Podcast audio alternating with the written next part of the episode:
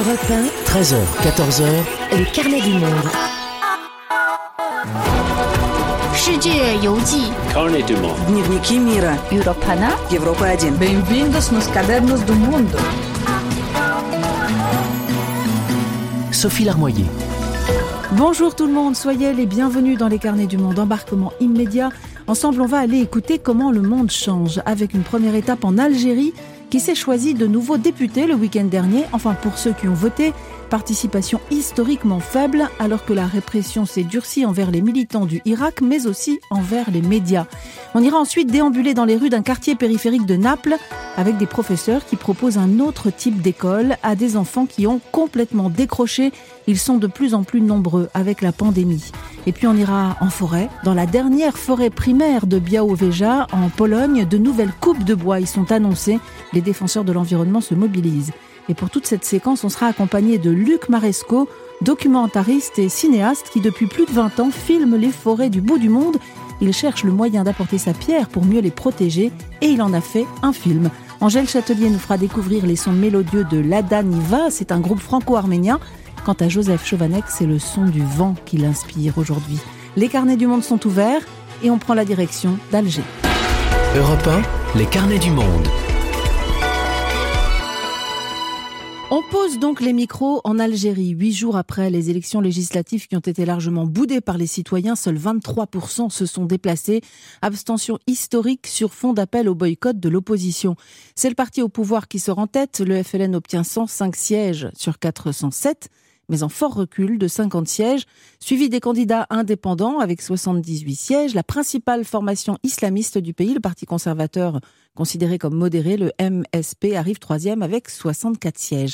Des élections qui se sont déroulées dans un climat d'intensification de la répression contre ceux qui animent le mouvement de contestation populaire et pacifique du Hirak, vous savez ce mouvement qui avait provoqué la chute du président Bouteflika, mais répression aussi envers les médias qui savent être virulents en Algérie et qui sont clairement des cibles. Et pour faire taire les voix discordantes, tous les moyens sont bons. Écoutez ce reportage à Alger de l'envoyé spécial Mathieu Bock. Nous sommes à Alger Centre, à deux pas de la place Maurice Audin, là où se sont concentrées chaque vendredi pendant des mois les manifestations du Irak, au premier étage d'un immeuble défraîchi, dans un appartement protégé par une porte blindée. C'est là que Radio M a installé ses studios. Cette radio, qui diffuse également des émissions sur Internet, est en pointe sur la couverture du mouvement populaire débuté en 2019. Et aujourd'hui, on est mercredi, il est 18h, c'est donc l'heure de l'émission Le Café Politique présentée par Khaled Drareni, journaliste ancien correspondant d'Europe 1 à Alger et qui a été emprisonné 10 mois l'année dernière. Il reçoit aujourd'hui des journalistes et des candidats indépendants. Bonjour à tous, bienvenue au Café Presse Politique. Nous sommes en direct sur Radio M comme tous les mercredis. Et le thème du jour, ce sont bien évidemment les élections et rapidement la discussion s'oriente vers la liberté de la presse. Nous considérons que nous n'avons ni démocratie ni état de droit. Parce que le fonctionnement de l'état de droit, et nous en avons actuellement, au moment même où se déroule cette campagne électorale, des, des, des témoignages permanents, à savoir euh, le, non-respect euh, du droit de la liberté de la presse. Vous avez un certain nombre de journalistes qui sont poursuivis avec euh, voilà. Bon. Le ton est libre, presque insolent, mais cela n'est pas sans risque. Khaled Drareni en est bien conscient. 24 heures plus tard, après l'interview que vous allez entendre, il était interpellé avec le directeur de la radio Issan El Kadi. D'abord, ce temps libre, euh, on ne le trouve pas partout, dans tous les médias en Algérie. Ils sont extrêmement rares, euh, les médias où on peut développer un temps libre comme ça. On le fait à Radio M depuis longtemps, ça a toujours été le cas. Et la radio en paye le prix. Son directeur est placé sous contrôle judiciaire.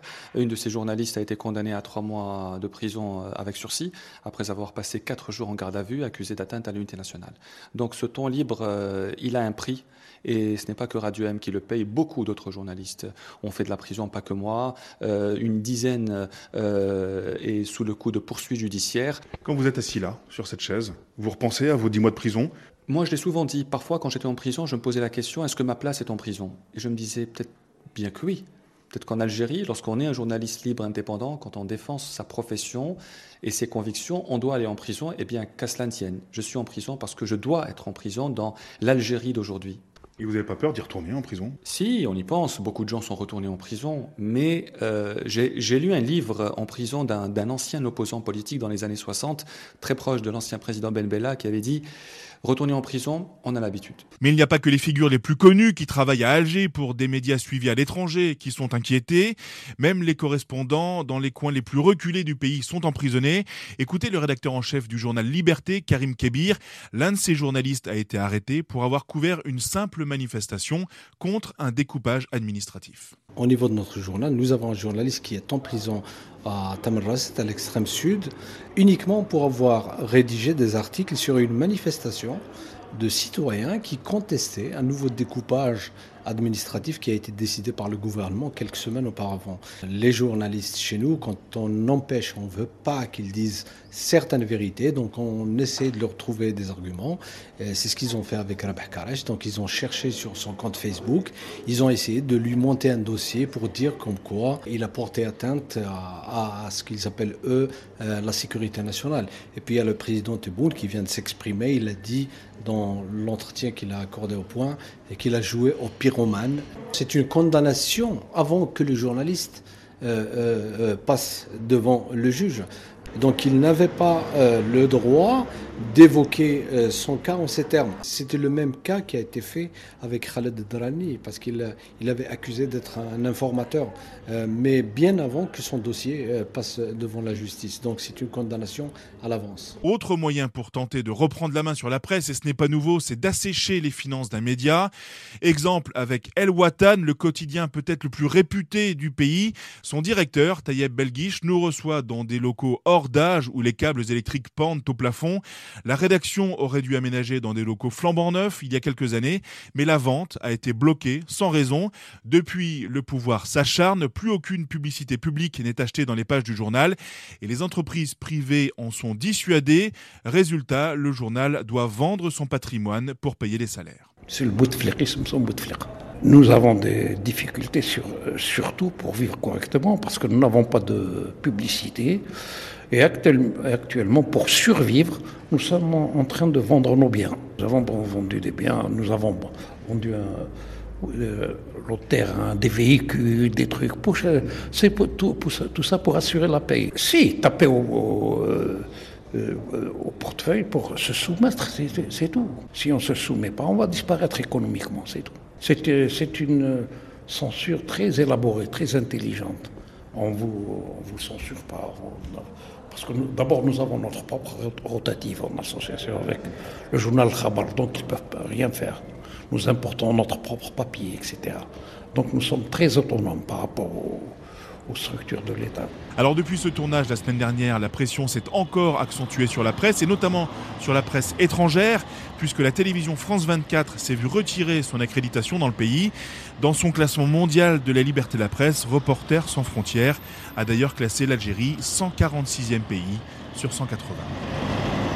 Alger, Mathieu Bock, Europe 1. Voilà, et après ce reportage, on poursuit euh, le décryptage de la situation en Algérie avec Akram Belkaïd qui est en ligne avec nous. Bonjour. Bonjour. Vous êtes essayiste et journaliste au monde diplomatique. Alors, euh, le journaliste Khaled Rareni déplore euh, euh, ce qu'il appelle une situation de liberté qui n'a jamais été aussi mauvaise en Algérie qu'en ce moment. Il dit que l'idée de transition terrifie les dirigeants algériens. Est-ce que vous partagez cette analyse? Absolument, absolument. C'est le statu quo et le refus de la moindre ouverture, de la moindre main tendue. Je dirais même que c'est le refus même d'une transition qui pourrait être négociée, accompagnée, mm. contrôlée, tolérée. Euh, contrairement par exemple à ce qui s'était passé dans les années 80, à la fin des années 80 après les émeutes d'octobre 88, le régime n'avait pas attendu que que la que l'opposition s'organise.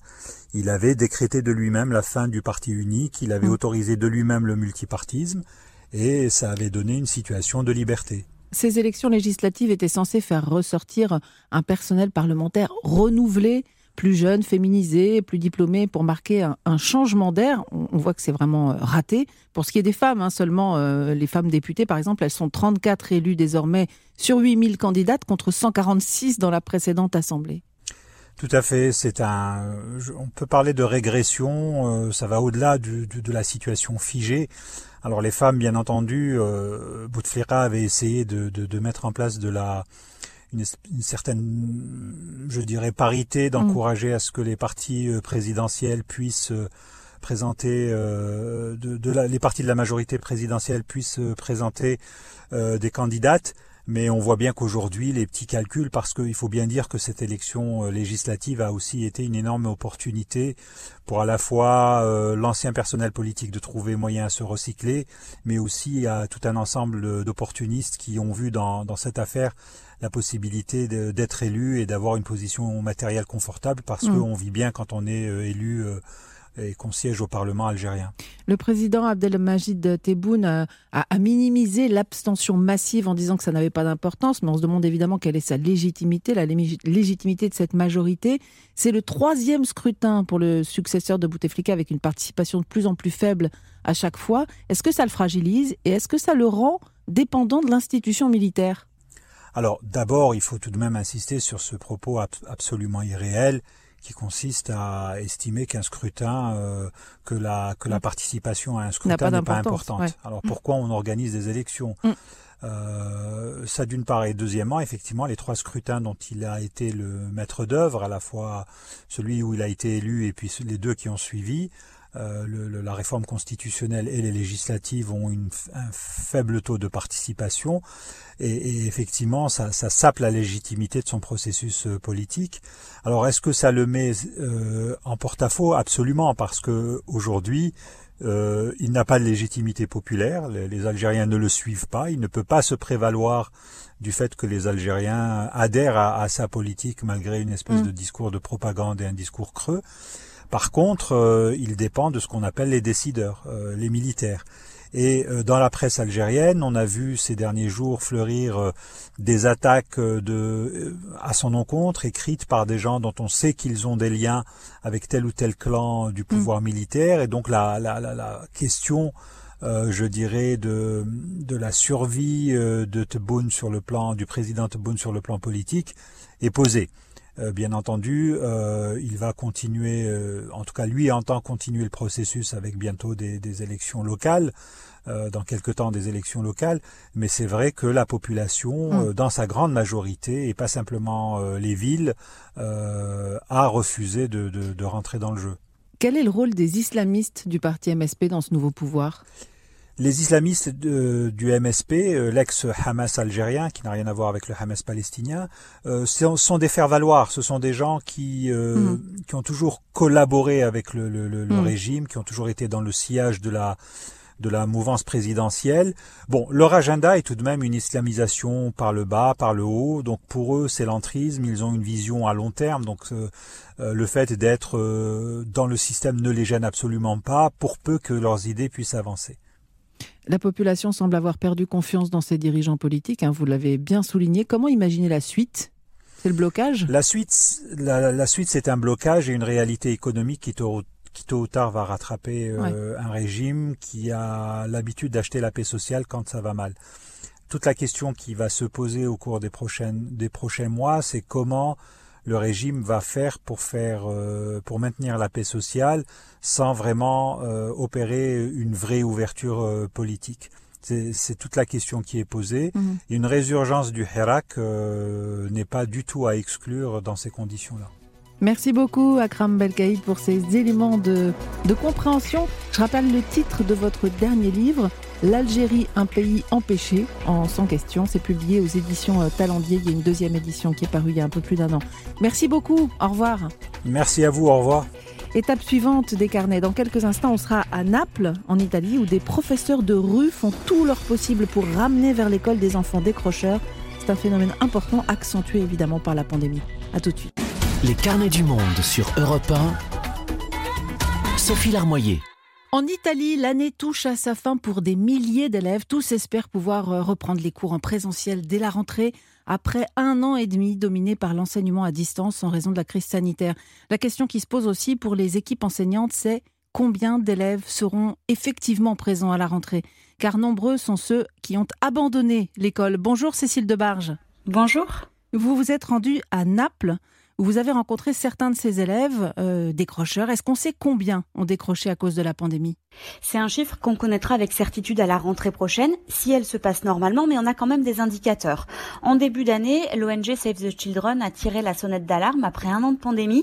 Elle estime que 34 000 jeunes Italiens risquaient d'abandonner l'école.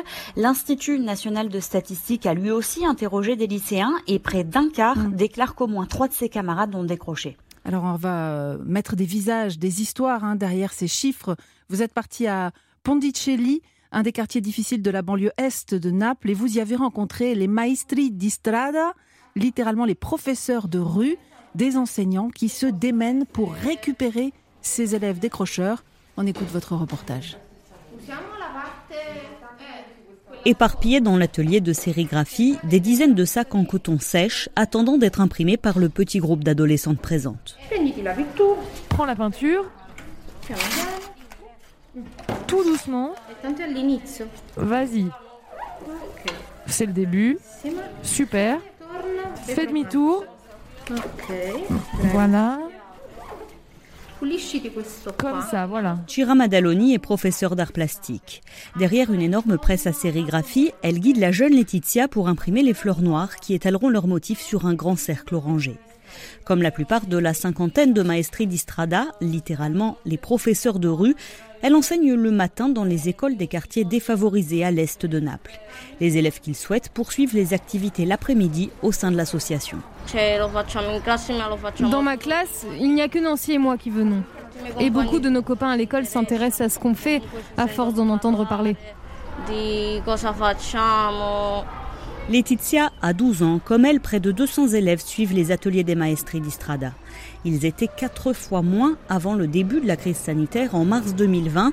Beaucoup d'élèves y voient une bouffée d'air frais après des mois d'école à distance souvent difficiles. Ma mère disait qu'elle avait l'impression d'être dans une école. Mon frère suivait les cours dans une pièce, moi dans une autre, ma sœur dans une autre pièce encore. Parfois les profs se plaignaient du bruit qu'il y avait à la maison. Claudia et Rita, 13 ans, ont elles aussi suivi les cours comme elles ont pu. Avec les cours en ligne, tu as toujours des distractions entre ta mère qui t'appelle pour faire quelque chose ou bien ton téléphone, t'es distraite.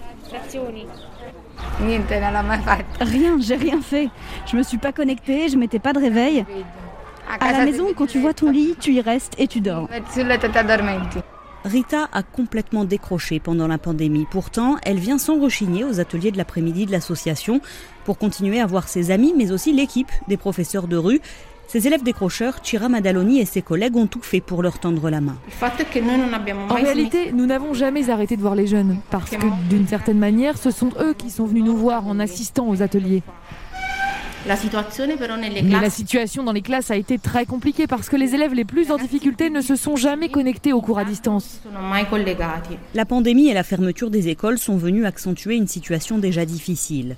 Dans ce quartier de Ponticelli, le taux d'abandon scolaire dans certains établissements professionnels oscille entre 30 et 60% explique Cesare Moreno.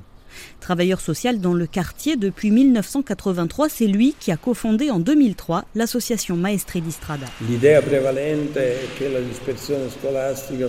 On pensait souvent que l'abandon scolaire était lié à la misère économique.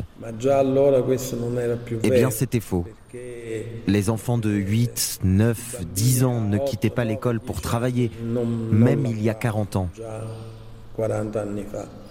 En réalité, c'est la pauvreté culturelle qui prévaut. Cette pauvreté culturelle, explique-t-il, c'est l'absence de rêve, d'initiative, un état quasi dépressif. Pour y remédier, les professeurs de rue misent sur une approche différente de l'enseignement. Un professeur qui n'est pas retranché derrière son pupitre, mais qui va à la rencontre de ses élèves. Par exemple, en pleine pandémie, Ivan Vairetti, le professeur de musique, a imaginé un rap de la quarantaine, entièrement écrit, composé, mis en musique, chanté puis filmé par ses élèves.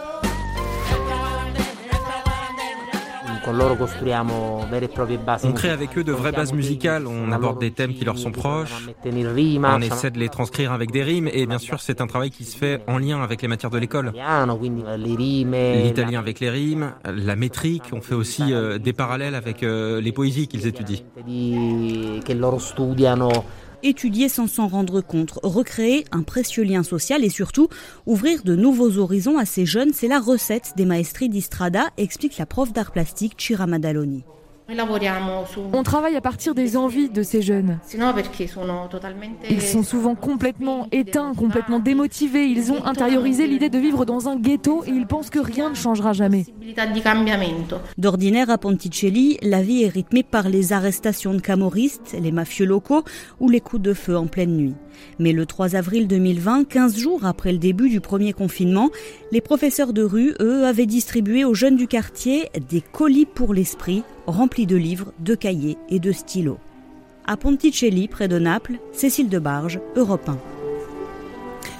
Retour dans le studio d'Europe 1, toujours avec Cécile Debarge depuis la Sicile, puisque c'est votre quartier général, Cécile.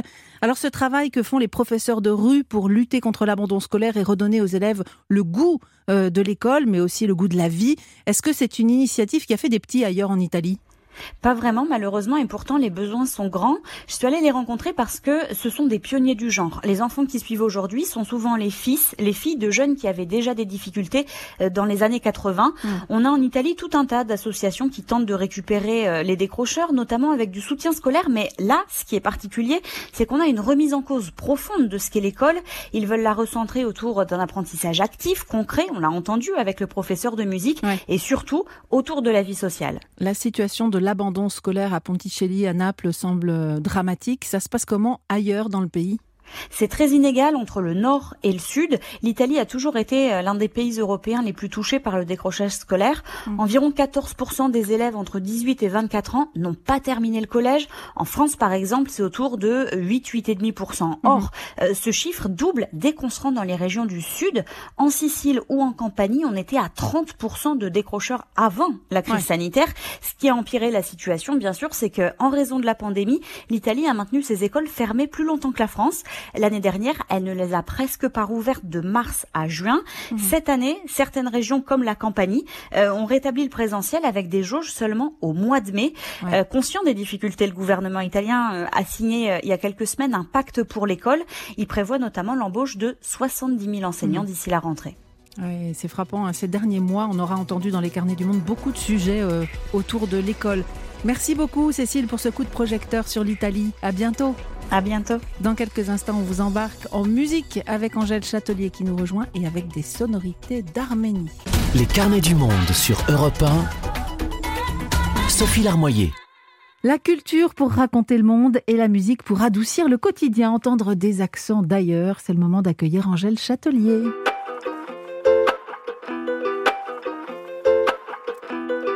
Bonjour Angèle. Bonjour Sophie on entend ces instruments. C'est la musique de Lada Niva. Oui, dont la chanteuse Jacqueline Bagdazarian est arménienne. Son acolyte Louis Thomas, lui, vient de Lille. C'est là qu'ils se sont rencontrés, qu'ils ont mêlé leur culture.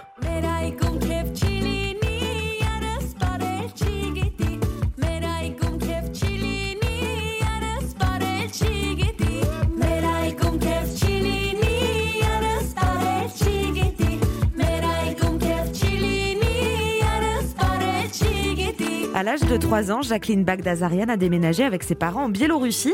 Elle y a passé 14 ans. Elle y retourne parfois et elle m'a raconté les paysages qu'elle y voit. Euh, il y a beaucoup de forêts, des champs euh, très verts, des lacs. Euh.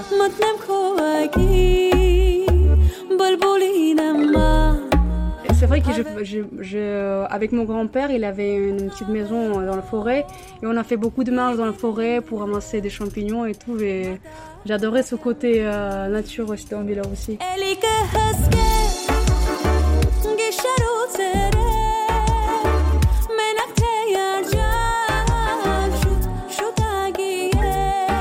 Destin du groupe Ladaniva est très lié à son arrivée à Lille à l'âge de 17 ans. À l'époque, elle vit dans une maison familiale sous couvre-feu. La suite, elle oh. me l'a raconté. Euh, je vivais à Tourcoing dans une maison familiale où il y avait des horaires. Euh, Jusqu'à 9h, en fait, il fallait toujours rentrer. Et vu que je faisais mes études au conservatoire, j'étais à Lille. Et après, je faisais des concerts. ça se terminait tard et c'était un peu je, venais de commencer à faire des concerts en fait. Et ça se terminait tard. Et il y avait une famille chez qui euh, je pourrais rester, vu que je connaissais pas encore grand monde. Et eux, ils avaient des enfants, donc c'était pas, c'était pas trop pratique pour eux pour que je rentre tard. Et puis cette soirée, je me suis permis et euh, on est allé euh, dans un bar intervalle à Lille.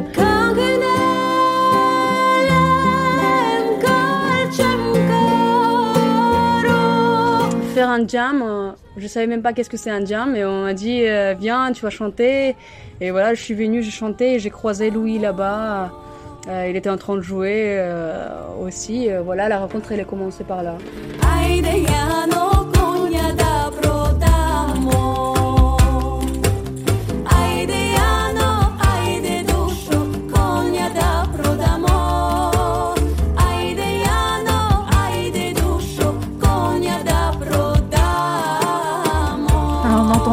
Ces pays, Angèle, et toutes ces saveurs dans la musique de la Davina. Oui, et le succès est retentissant. Le groupe n'existe que depuis un an et déjà leurs clips cumulent des millions de vues. Ils sont programmés en festival comme les Transmusicales de Rennes, la semaine prochaine au Printemps de Bourges.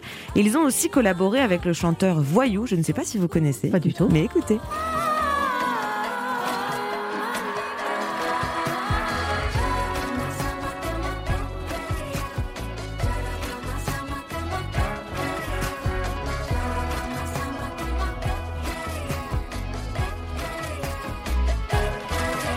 La Daniva n'ont pour l'heure qu'une existence virtuelle parce que la collaboration de nos deux protagonistes a commencé quand la pandémie a éclaté et avec elle sa disette de concerts.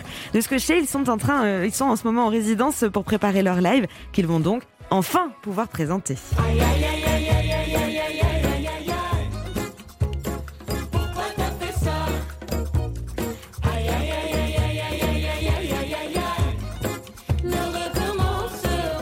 Voilà, ils chantent en français. Mais oui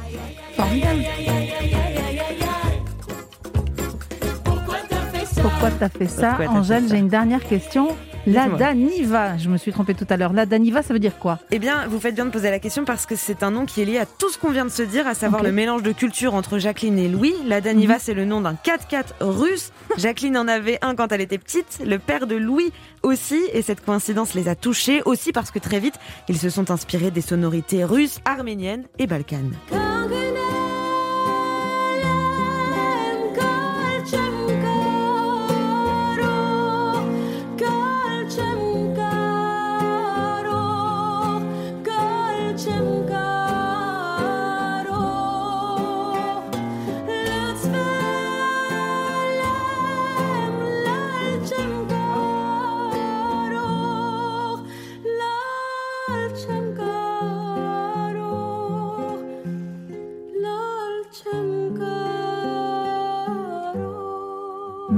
Angèle pour cette découverte et même pour ces découvertes tout au long de l'année, puisque la saison touche bientôt à sa fin. On a bien voyagé avec vous. Merci beaucoup. À bientôt. À bientôt.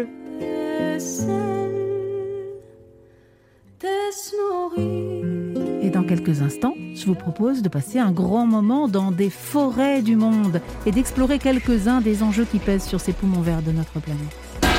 Europe 1, les carnets du monde. Peut-on être un homme et féministe? Les Kardashians, nouvelle famille royale? Vous vous posez des questions de société? L'écologie est-elle une nouvelle dictature?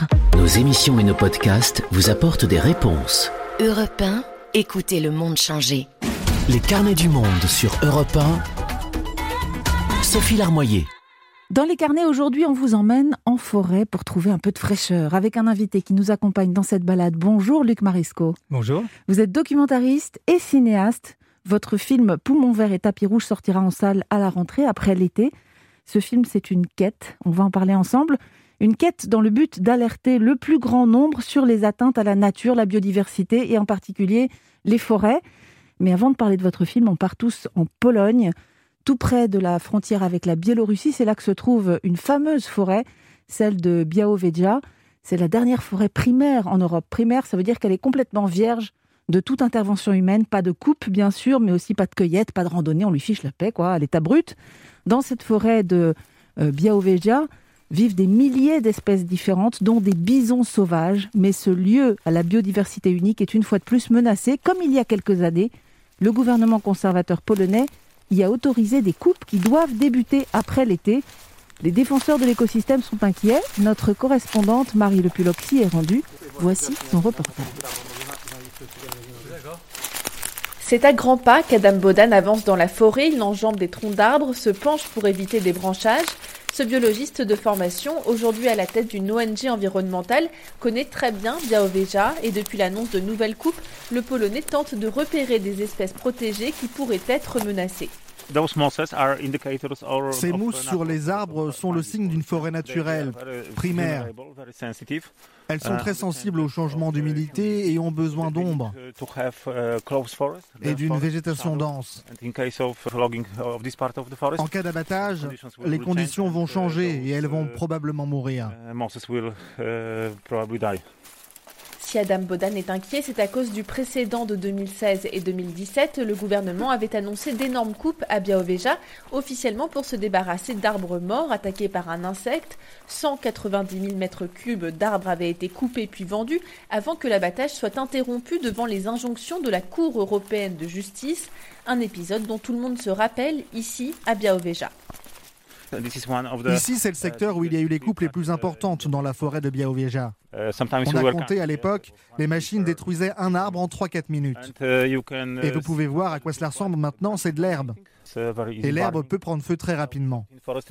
En 2017, les forestiers ont pourtant assuré qu'ils allaient améliorer la situation de la forêt. Plus loin, on a une forêt naturelle avec des arbres de différentes espèces, de différentes tailles. On voit bien que notre approche, la protection passive, est la meilleure.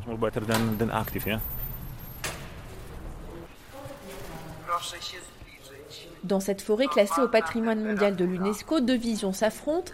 D'un côté, les écologistes et scientifiques pour qui le bois mort est nécessaire car il abrite de nombreuses espèces, et de l'autre côté, les forestiers pour qui il faut s'en débarrasser. Si les nouvelles coupes prévues à la rentrée sont bien moins importantes qu'en 2016, les écologistes s'inquiètent notamment du sort des arbres centenaires, des inquiétudes que Jaroslav Krotchek, le porte-parole des forêts d'État, l'institution en charge des forêts publiques polonaises, veut balayer. Cela a bien été précisé euh, par le ministre qu'on ne toucherait pas aux arbres de 100 ans et plus. Mais 98 ans, 99 ans, bah, ce n'est pas 100 ans. Il faut se rappeler quand même que l'exploitation forestière à Białowieża dure depuis déjà 100 ans, depuis l'obtention de l'indépendance de la Pologne. Les forestiers se sont toujours occupés de cette forêt, ils la protègent, et grâce à ça notamment, c'est un chef-d'œuvre de la nature. Des propos pas vraiment rassurants car en 2016, lorsque des coupes ont eu lieu, le gouvernement polonais avait aussi promis que les arbres centenaires seraient épargnés, une promesse finalement non tenue. Alors pour protéger davantage la forêt de Białowieża, les écologistes réclament un agrandissement du parc national. À l'entrée de la réserve strictement protégée, accessible par une large porte en bois, je retrouve Lukasz Chinowiecki, guide et militant écologiste. Donc nous sommes ici sur la carte. Voilà la frontière. À droite, c'est la Pologne, à gauche, la Biélorussie. Et des deux côtés, il y a la forêt de Białowieża. Comme vous pouvez le voir, le parc national en Pologne comprend seulement 17% de la forêt, alors qu'en Biélorussie, toute la forêt est protégée. Mais le sujet suscite encore des résistances, notamment celle des habitants du village de Białowieża.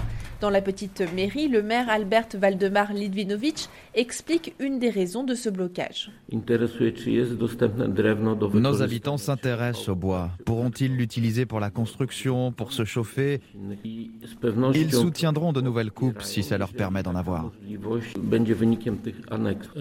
Quant à un éventuel agrandissement du parc national, on connaît leur opinion.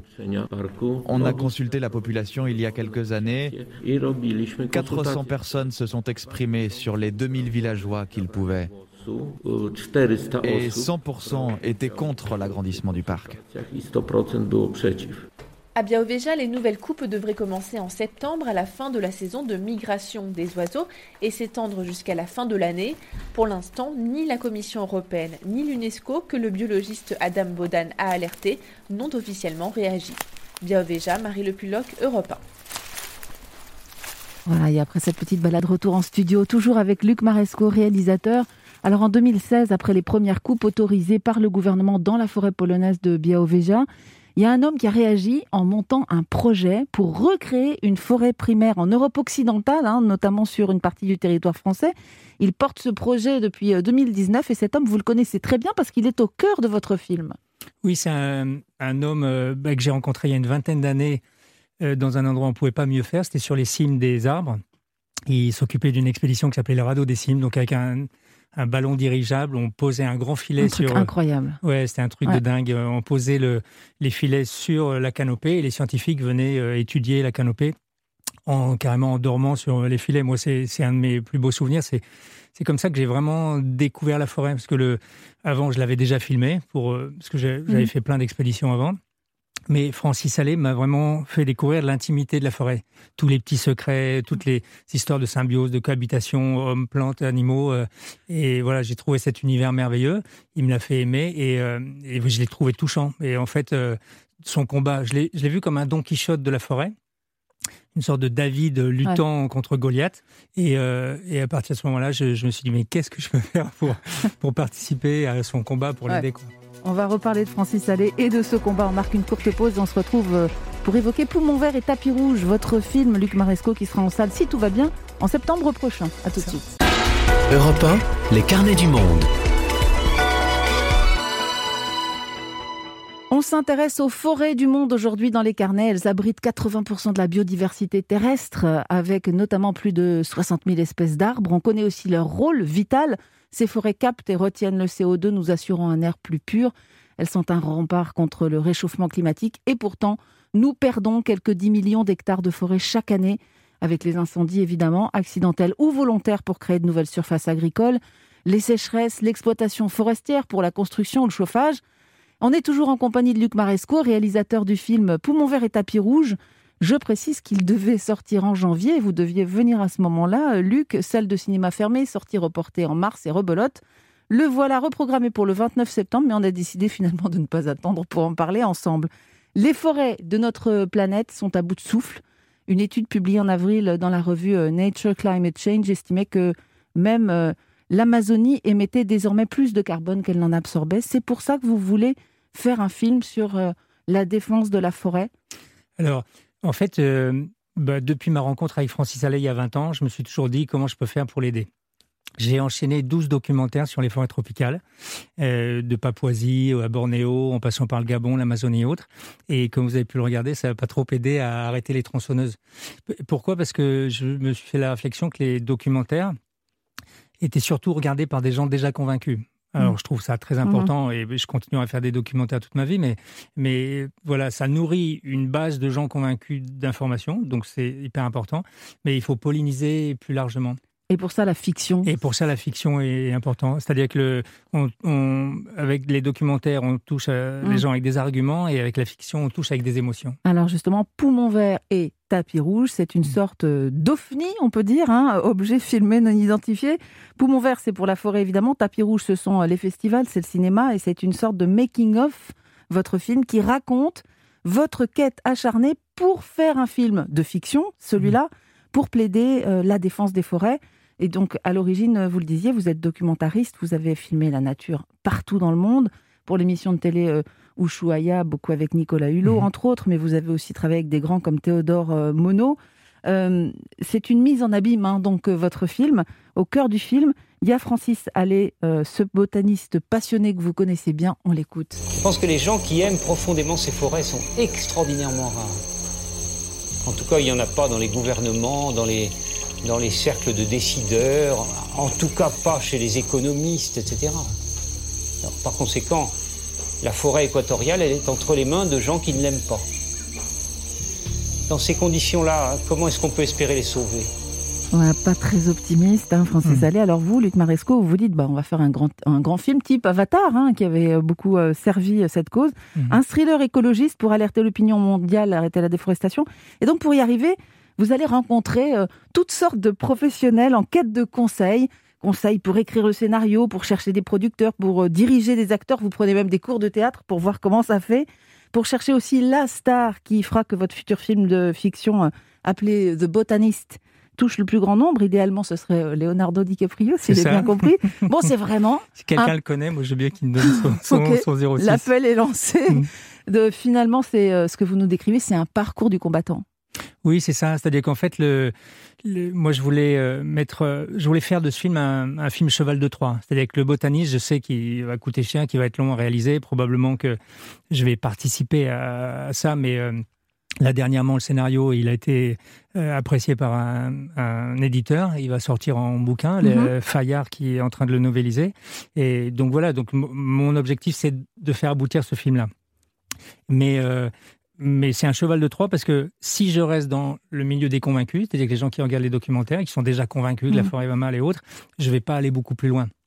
Donc du coup, je voulais passer par ces arcanes du 7e art, euh, découvrir comment un film se mm. faisait et du coup rendre peut-être l'aventure plus appétante et pas euh, plombée par plein de mauvaises nouvelles. Et du coup, euh, rentrer dans ce milieu-là, attirer d'autres, une, audience plus large et en même temps glisser en sous-texte le combat de Francis Allais, qui est un homme merveilleux, mais que finalement très peu de gens connaissent. Et, euh, et puis toutes les beautés de la forêt, le, tous les petits secrets, quand on sait que une liane, il y a certaines lianes euh, au Chili qui arrivent à grimper sur cinq arbres différents, et à chaque fois qu'elles sont en contact avec l'arbre, elles imitent leurs feuilles pour mieux se camoufler. Enfin, il y a des secrets extraordinaires que les gens ont besoin de savoir. Je pense que c'est comme ça qu'on l'aimerait encore plus, la forêt. Alors cette quête euh, vous mène euh, à Hollywood, à Cannes, un peu partout. Hein. Vous essayez d'enfoncer toutes les portes. On vous suit sur vos tournages de documentaires aussi, hein, parce que vous continuez. Hein. Il mhm. faut bien gagner sa croûte. Mhm. On vous suit en Afrique, en Papouasie, des images magnifiques. Vous y croisez aussi au passage la sagesse des peuples. Je pense euh, notamment à Modije Kipanga, un chef papou que j'avais reçu d'ailleurs dans les carnets il y a quelques années mhm. et qui vous parle remarquablement de, de, son frère, l'arbre. Oui, bah le, le Modije Kepanga, euh, en fait, lui, il, a fait plusieurs voyages via Marc, un photographe qui photographiait la, Papouasie. Mm. Et un jour, euh, le chef euh, Modije euh, dit bah, Tu visites mon pays, moi j'aimerais bien visiter le tien. Et du coup, Marc l'a invité, a commencé plusieurs allers-retours en mm. France et la Papouasie. Et tout d'un coup, il s'est dit Mais il a mis en perspective en fait ce qui se passait chez nous et ce qui se passait chez lui. Et il s'est posé la question Mais en fait, tout le bois que je vois partir de chez moi, il va où? Et du coup, mmh. on a commencé, à, bah, il a dit j'aimerais bien faire un film, et en fait, on s'est mis à son service et on a fait un film. Et aujourd'hui, le film qu'on a fait, qui s'appelle Frères des arbres, a participé à casser certaines lois en Papouasie-Nouvelle-Guinée. Modice est devenu un, ambassadeur. Il y avait des lois qu'on appelait les lois euh, BSL, mmh. en fait, qui donnaient des concessions en conflit avec les tribus locales et autres, et tout ça, ça a été abrogé. Donc, il y a, quand même un effet. Et voilà, Emo DJ il dit quand les arbres auront disparu, les hommes disparaîtront euh, à leur tour. Au fur et à mesure de vos démarches, vous tenez au courant euh, celui qui vous a inspiré le rôle du héros, le botaniste, euh, devenu guerrier écolo pour sauver la forêt dans votre, dans votre scénario. Vous consultez donc Francis Allais, notamment sur le scénario. Petit extrait. Dans l'ensemble, qu'est-ce que ça t'a inspiré? Ah non, non, mais je l'ai lu avec beaucoup d'intérêt, passion, je dirais ça m'a juste gêné que j'ai essayé de me reconnaître dans le pays, dans le personnage, mais non, ça marchait pas. Non, ça marche. Bon, Au début, ça m'a, ton personnage m'a inspiré, mais c'est vrai qu'après, je bon, alors, alors laissons tomber. Voilà, aussi, il s'appelle plus Francis. Euh, oui, je crois qu'il faut se méfier du terme de jungle. Au départ, c'est un terme indien. Ouais. Mais les Indiens désignent par ce mot-là des forêts dégueulasses, dégradées. Il ne faut pas utiliser le mot jungle. sauf, si tu veux dire une forêt, dégueulasse. Forêt dégueulasse. J'encourage fortement, simplement. Je sais pas comment tu vas faire un truc pareil, mais ça c'est plus mon problème. Oui, ça c'est. Il faut que je trouve le bon producteur. Oui, mm. Voilà, donc cette quête, on comprend, elle est dure. Hein. On vous dit, votre histoire, elle est top, mais le film coûterait très cher et vous n'avez pas d'expérience. Vous le disiez tout à l'heure, moralité, vous cherchez encore des sous, des financements. Il vous faut 40 millions. C'est ça, avec les 40 millions, si quelqu'un les a, avec le 06 de Caprio, on va y arriver. Oh, on est bien là. Mon idée, c'est de, de faire exister ce film-là. Moi j'ai d'autres projets sur la forêt aussi et autres, mais ça j'ai bien vu que c'était un monstre que j'avais écrit, hein, parce que enfin on a écrit ça avec un copain, Guillaume Medachevski, et, et on a accouché d'une histoire qui plaît énormément. Hein. Sinon Fayard se serait pas lancé dans la novélisation et on ferait pas un livre. Mais voilà, on a une connaissance de la forêt qui est forte et donc on peut aider une équipe à mettre ça sur place. Aujourd'hui, on parle beaucoup de parité aujourd'hui, homme-femme. Eh moi, j'aimerais bien que dans le cinéma, qui a une formidable puissance avec son émotion, qui ait aussi une parité humanité-nature. Et du coup, 95% ou plus des réalisateurs étant des urbains, ben on a quoi? On a beaucoup de films sur le monde social, sur euh, l'humanité. Donc on en connaît, on en développe tous les rouages. Enfin, il y a tous les, enfin, une immense majorité des films, c'est ça. Mais en fait, il y a autant de choses à découvrir sur les rouages de la, de la nature qui est quand même la terre-mère. On peut toujours vous aider par le financement participatif, comme c'était le cas pour le premier film ou pas? Alors là, je pense qu'on touche des sommes euh, tellement fortes que le, participatif euh, arriverait peut-être à Hmm. à faire une petite étape, mais je pense qu'il faut que j'aille toucher de, des gros financiers. enfin, tout est, tout, tout, tout soutien est bienvenu, en tout cas. Poumon vert et tapis rouge, on vous souhaite qu'il sorte euh, comme prévu au cinéma le 29 septembre prochain. Un grand merci Luc Maresco d'être venu partager votre amour des forêts du monde. Cet endroit, dites-vous, où on se sent 100 fois plus vivant. Merci, bon vent. Merci beaucoup. Et de la forêt, on va passer à l'océan et surtout au vent avec Joseph Chauvanec qui nous embarque en Autistan. Joseph qui nous rejoint dans un tout petit instant. Les carnets du monde sur Europe 1. Sophie Larmoyer. Suivez-moi, je vous embarque pour une petite virée en Autistan. Et évidemment, notre guide dans cet espace singulier nous accompagne, fort de sa triple casquette de philosophe, autiste Asperger et voyageur toujours. Bonjour Joseph. Bonjour Sophie, bonjour à tout le monde. Avec le plaisir en prime de vous avoir en studio aujourd'hui. Et vous êtes inspiré par une journée mondiale qui, j'avoue, ne m'aurait pas instinctivement fait penser à vous. Oui, Sophie, ce 20 juin, comme chacun le sait, du moins chez les autistes, c'est la journée mondiale du surf. Mais vous avez raison d'être dubitatif. Je ne sais absolument pas faire du surf et je ne comprends pas comment on peut tenir en équilibre sur les vagues. Ceci étant, mes diverses pérégrinations m'ont permis de découvrir des hauts lieux du surf. Ah voilà, le voyage commence. Qu'est-ce que vous nous proposez comme spot? Bah, l'un des plus mythiques, hein, mon premier vrai contact et émerveillement a eu lieu à Dakhla, hein, dans le grand sud du Maroc, à deux pas de la Mauritanie. Dakhla est un lieu prédestiné. C'est une péninsule qui s'avance dans l'océan mm. Atlantique, à peu près sur le tropique du Cancer. Et les alizés y soufflent en permanence, toujours dans la même direction, avec la même force. C'est un paradis des surfeurs. Hein.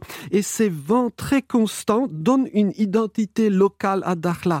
Le climat y est presque idéal toute l'année, mais il suffit de s'aventurer de quelques kilomètres à l'intérieur des terres pour être dans l'un des climats désertiques les plus impitoyables et hostiles qui soient. Le contraste est saisissant et laisse songeur. c'est le vent et le surf qui façonnent l'identité de la ville en quelque sorte. Oui, exactement. Euh, il y a des endroits comme ça sur Terre. Hein. J'ai un ami américain de longue date qui est originaire de Chicago. Quand on lui demande de parler de sa ville, il évoque toujours d'abord le vent. Windy City, hein, le surnom de Chicago. Et sans surprise, Chicago était également un centre de surf moins connu que Dakhla, certes. À propos de Chicago, il y a plein d'anecdotes, de blagues sur le vent. Et beaucoup d'Américains ne le prennent pas très au sérieux jusqu'au jour où ils mettent les pieds à Chicago. Oui, alors vous faites le malin, mais euh, vous disiez à peu près la même chose de Wellington, la capitale de Nouvelle-Zélande, avant d'y aller pour une résidence d'écriture de plusieurs mois en 2017. Hein, et pourtant... oui, c'est vrai, Sophie, j'avais eu cette même réaction de hausser les épaules en lisant que Wellington était la ville du vent. Hein. Mais une fois sur place, j'ai compris le vent finit par faire partie de notre vie avec ses bruits la nuit, hein, surtout quand on habite dans une maison en bois, hein, comme moi. Et quand on se rend le temps d'un jour dans une autre ville moins vantée, on sent que quelque chose manque, un problème identitaire. Hein. Dans d'autres cultures, le vent est souvent ambivalent, menaçant, apaisant à la fois. Dans les pays très chauds, traditionnellement, les maisons ont d'étranges cheminées. On les appelle badgir. C'est un mot venu du persan mais qui s'est diffusé dans le monde arabe et au-delà. Littéralement, ça veut dire attrape-vent. Hein, c'est donc un ancêtre de la climatisation qui fait rentrer le vent hein, jusque dans la maison. Hein. Dans les langues sémitiques, arabes, hébreux, etc., c'est le même mot qui désigne le vent et les esprits. Et quand on est au désert, par exemple dans la péninsule arabique, difficile de ne pas ressentir quelque chose de venu de notre monde le soir, au coucher du soleil, quand le vent change radicalement. Il se fait généralement plus doux et on entend le petit crépitement du sable. Expérience faite et refaite. À ce moment-là, les conversations ah. s'arrêtent toujours, même entre habitants des déserts et qui donc vivent cela tous les jours. Moi, j'avais un dicton, mais il fonctionne pas du tout euh, pour votre désert le vent la nuit, la pluie avant midi. Non, Sophie, ça, ne marche pas, trop un désert, pas de pluie. Hein. Mais on aurait tort de n'y voir que des superstitions de pays lointains. En Europe aussi, il y a des endroits précis où d'étranges vents soufflent autour des grandes cathédrales, hein, sur le parvis, dans l'espace vide autour d'elles, à Cologne, mais aussi à Strasbourg, qui est très connu pour ce phénomène. On dit que le diable y tourne vainement autour du sanctuaire. Hein. En tout cas, que seraient nos lieux de vie sans ce messager d'un loin ailleurs. Voilà, savoir écouter et sentir le vent. Merci au grand sage Joseph. Merci à tout bientôt. À dimanche prochain. Et il est temps de refermer les carnets du monde qui restent toujours à votre disposition sur le site europe1.fr en replay ou en podcast. Merci de nous avoir accompagnés. Et je vous laisse en très bonne compagnie. Monsieur Nicolas Caro, bonjour. Bonjour Madame Sophie Larmoyer. La voix et livre, c'est dans quelques minutes. Qui va-t-on rencontrer? Pascal Fioretto, c'est un pasticheur. Il imite les styles des écrivains connus ah. et c'est très très drôle. Et puis on va encore rigoler avec Vouch et sa bibliothèque, le dessinateur Vouch. Génial, on sera à l'écoute. Bonne émission. Et merci à Marc Fréjean qui a réalisé ces carnets, à Marion Gauthier qui m'a aidé à les préparer. On vous donne rendez-vous dimanche prochain à 13h pour de nouvelles aventures et d'ici là, portez-vous bien.